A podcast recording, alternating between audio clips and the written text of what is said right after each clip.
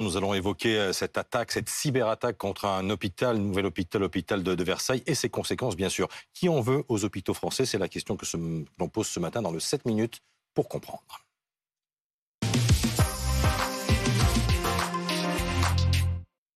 Et avec nous, notamment pour en parler ce matin, Jérôme Billois, vous êtes expert en cybersécurité chez, Wavestone. Merci d'être euh, avec nous au lendemain donc, de la découverte de cette cyberattaque qui touche donc, le centre hospitalier de Versailles.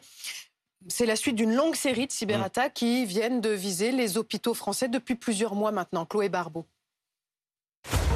En 2021, 582 établissements de santé ont été victimes d'une cyberattaque.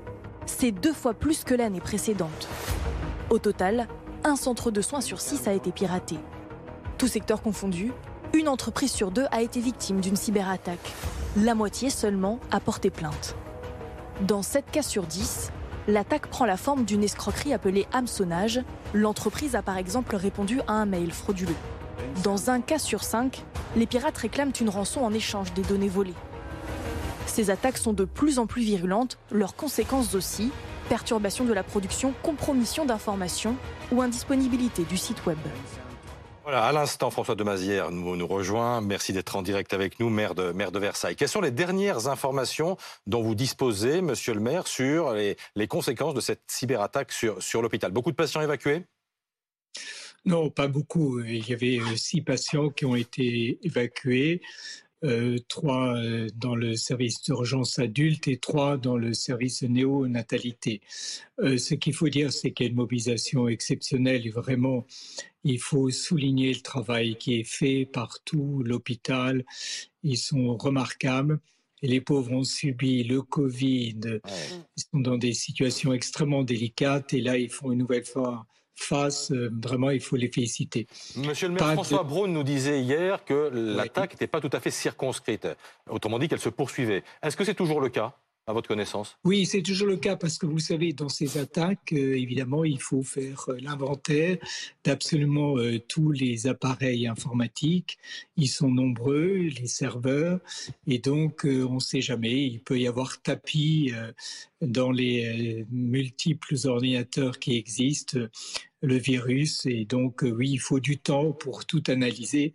Et ça va prendre, on sait, plusieurs jours avant que l'hôpital puisse refonctionner dans des conditions normales. Est-ce que les pirates ont demandé une rançon à l'hôpital, comme ce fut le cas pour l'hôpital de Corbeil-Essonne Effectivement, ils ont demandé une rançon. Euh, écoutez, le service, euh, l'enquête est en cours, mais euh, oui, ça a été le cas. Quel, est le montant de, la rançon demandée d'ailleurs? Alors là, là, il n'y a pas de précision là-dessus. Jérôme Millois, enfin, pourquoi la cybercriminalité s'attaque à l'hôpital? Enfin, on pourrait s'attaquer aux impôts, on pourrait s'attaquer aux grandes entreprises. Pourquoi l'hôpital? En fait, la cybercriminalité, elle, s'attaque à de très nombreuses cibles. Et ce qui se passe, c'est qu'il y a des attaques qu'on voit, il y a des attaques qu'on ne voit pas. Il y a beaucoup d'attaques que nous, on gère dans des entreprises privées ou finalement qui restent très circonscrites.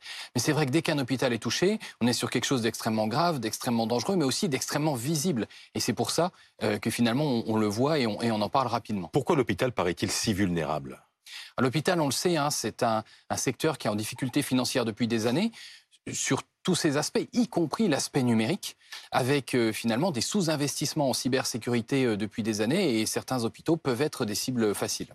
Quelle est la porte d'entrée des... Parce qu'on se dit, il, faut, entrer lorsqu'on attaque. Quelle est la porte d'entrée des cybercriminels? C'est où le point faible des hôpitaux? La porte d'entrée numéro un, c'est les emails. Euh, un, message électronique piégé, finalement, que des collaborateurs ont pu recevoir. Alors, je ne sais pas dans ce cas particulier, mais dans ce qu'on analyse, nous, c'est clairement la cause numéro un. Vous avez un email frauduleux qui arrive, vous cliquez dessus. Finalement, il se passe quelques éléments sur l'ordinateur, des fenêtres qui arrivent, etc. Et là, le cybercriminel a pris la main sur l'ordinateur. Ah et une fois qu'il est dedans, eh ben, il va regarder sur l'ordinateur d'à côté, encore à côté, et ainsi de suite. François Demazière, euh, d'après vous, c'est comme, ça, comme ça que cela s'est passé? C'est un, un employé qui aurait ouvert un mail frauduleux sans se méfier?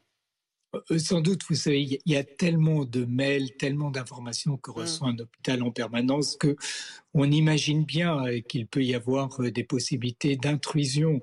Et l'expert qui vient de parler vient de le décrire fort bien. Si vous voulez, il y a sans doute encore des efforts supplémentaires à faire. Les hôpitaux sont des organismes extrêmement complexes.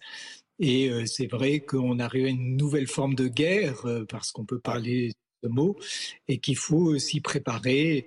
Euh, Jean-Noël Barrot, le ministre en charge du numérique, était également là hier et a souligné les efforts qui étaient actuellement faits, mais sans nier qu'il y avait encore du retard, bien sûr. Est-ce que ce type d'attaque, Jérôme, nécessite une expertise très élevée? Alors, ce qui nécessite de l'expertise, c'est la création des outils d'attaque. Et c'est ce qu'ont fait les cybercriminels depuis des années. Ils se sont organisés en groupes où certains experts créent des outils et les mettent à la disposition de personnes qui sont euh, de niveau intermédiaire, de niveau moyen. C'est des vraies plateformes euh, de cyberattaque où on, retrouve un fonctionnement un petit peu comme euh, les Apple Store ou, le Play Store. Vous savez, le, cybercriminel. Donc c'est simple en fait, vous nous dites. Dès lors qu'on a ah, l'outil, c'est simple. Malheureusement, c'est assez simple. Et il y a un modèle économique derrière qui est, qui est très rentable pour, pour les cyberattaquants, ce qui fait, ben, on voit l'explosion des attaques récemment. Qu'est-ce que les hackers ont, à gagner? Parce que je me dis que si on attaque les hôpitaux, c'est que les hôpitaux payent. Sinon, euh, ils n'attaqueraient pas. Alors, ce qu'il faut comprendre, c'est que ces cybercriminels sont très loin de la France. Ils ne parlent pas français, bien souvent. Et donc, ils ne savent pas qu'en France, la doctrine, c'est de ne pas payer les rançons. Et le problème, c'est que dans les autres pays, et je pense en particulier aux États-Unis, il y a eu énormément de paiements de rançon par des établissements euh, de santé qui sont des groupes privés qui régissent peut-être pas sur les, mêmes règles, les mêmes habitudes. Et donc finalement, vu de loin, bah, un hôpital, c'est un hôpital, qu'il soit en France, aux États-Unis, on essaye. Est-ce qu'il faut s'attendre dans les jours qui viennent à voir les données de certains patients de cet hôpital se retrouver euh, sur le darknet? Alors, l'enquête dira. C'est aussi ça la monnaie d'échange des, des, hackers. Dans les attaques, il y a bien deux phases. Il y a une phase on arrive, on bloque tout. Mais juste avant de bloquer, le cybercriminel, il a pris énormément de données et il essaye aussi de faire un chantage à la non-divulgation de ces données. Mm. Et dans un hôpital, ben, données de santé, données personnelles, il y en a énormément. Donc il y a un risque, euh, effectivement, dans les jours qui viennent. Quelle est la fin Vous êtes en direct de cet euh, hôpital. Le, maire a évoqué il y a quelques instants euh, cette accumulation de, virus, les virus de l'hiver. Et voilà maintenant cette attaque informatique. Comment réagit le personnel de santé? Eh bien forcément c'est très compliqué hein, pour ce personnel parce que tout faire au papier et au stylo, eh bien ça change beaucoup de choses. Tout d'abord euh, au niveau de la transmission d'informations, évidemment, hein, des infirmiers aux médecins, euh, faire les ordonnances euh, également à la main et puis d'un service à l'autre. On y pense moins, mais ça complique aussi beaucoup les choses. Ça met en danger même la vie des patients les plus fragiles puisque ceux qui sont reliés à des machines qui permettent notamment d'enregistrer le rythme cardiaque, eh bien ces machines ne servent plus à rien puisqu'elles sont reliées au service informatique euh, et elles permettent d'alerter donc le personnel en cas de souci. Donc pour ces patients très fragiles, il faut simplement plus de personnel, plus d'infirmiers qui passent régulièrement euh, les surveiller. Euh, or, de nombreux soignants hein, hier ont écourté leur week-end pour venir en renfort, mais ça reste insuffisant. Donc la direction de l'hôpital a identifié une dizaine de patients qui doivent être transférés. Certains ont déjà été transférés vers des hôpitaux d'Île-de-France et permis ces patients donc qui doivent être soignés dans un autre hôpital. Il y a notamment trois bébés du service de néonatalité sur les neuf que contre le service. Enfin, il y a un autre souci que pose euh, cette perte du système informatique. Euh, cela concerne les opérations euh, complexes qui utilisent du matériel de très haute technologie, par exemple des robots. C'est ce matériel est relié encore une fois à des ordinateurs, donc elles ne peuvent plus être opérées. il plusieurs opérations à partir de ce matin sont programmées. Elles vont pour beaucoup devoir être soit reportées, soit réalisées dans un autre établissement. Jérôme, j'aimerais qu'on regarde le document qui a été transmis aux équipes de l'hôpital euh, hier soir, un document en plusieurs points, vous allez le voir. Et parmi les premières, parmi les premières recommandations, il y a celle-ci. Déconnecter les ordinateurs du réseau si vous savez le faire, ne pas éteindre, ne pas éteindre, ni redémarrer les ordinateurs. Pourquoi il ne faut pas l'éteindre? Pour garder les preuves qu'il peut y avoir dessus. Parce qu'en fait, un cybercriminel, quand il arrive sur un ordinateur, il lance un logiciel qui va en prendre le contrôle. Et le problème, c'est que bah, si on éteint l'ordinateur, ce logiciel, il va, il va disparaître et mmh. donc, on, va perdre des preuves. Donc, ce qu'il faut souvent, c'est juste enlever le câble réseau pour que l'ordinateur soit isolé dans son coin, entre guillemets, qu'il ne puisse pas contaminer les autres autour de lui, mais on garde euh, les preuves pour l'enquête. Est-ce que les hôpitaux, et ce sera ma dernière question, qui ont été attaqués, sont à présent mieux protégés ou le sous-investissement que vous évoquiez est toujours là, hélas? Alors, ce qu'il faut comprendre, c'est que sécuriser un système complexe comme celui d'un hôpital, c'est une affaire de mois et d'années.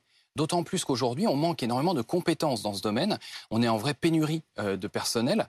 Euh, j'appelle d'ailleurs les auditeurs, s'ils veulent rejoindre le secteur de la cybersécurité qui est passionnant, à, ne pas hésiter, parce qu'il y a énormément de choses à faire dans le secteur de la santé, dans le secteur des entreprises, pour augmenter notre niveau de jeu. Voilà, et toutes ces informations, on le retrouve sur votre ouvrage, voilà, Cyberattaque passionnant, publié aux éditions Hachette.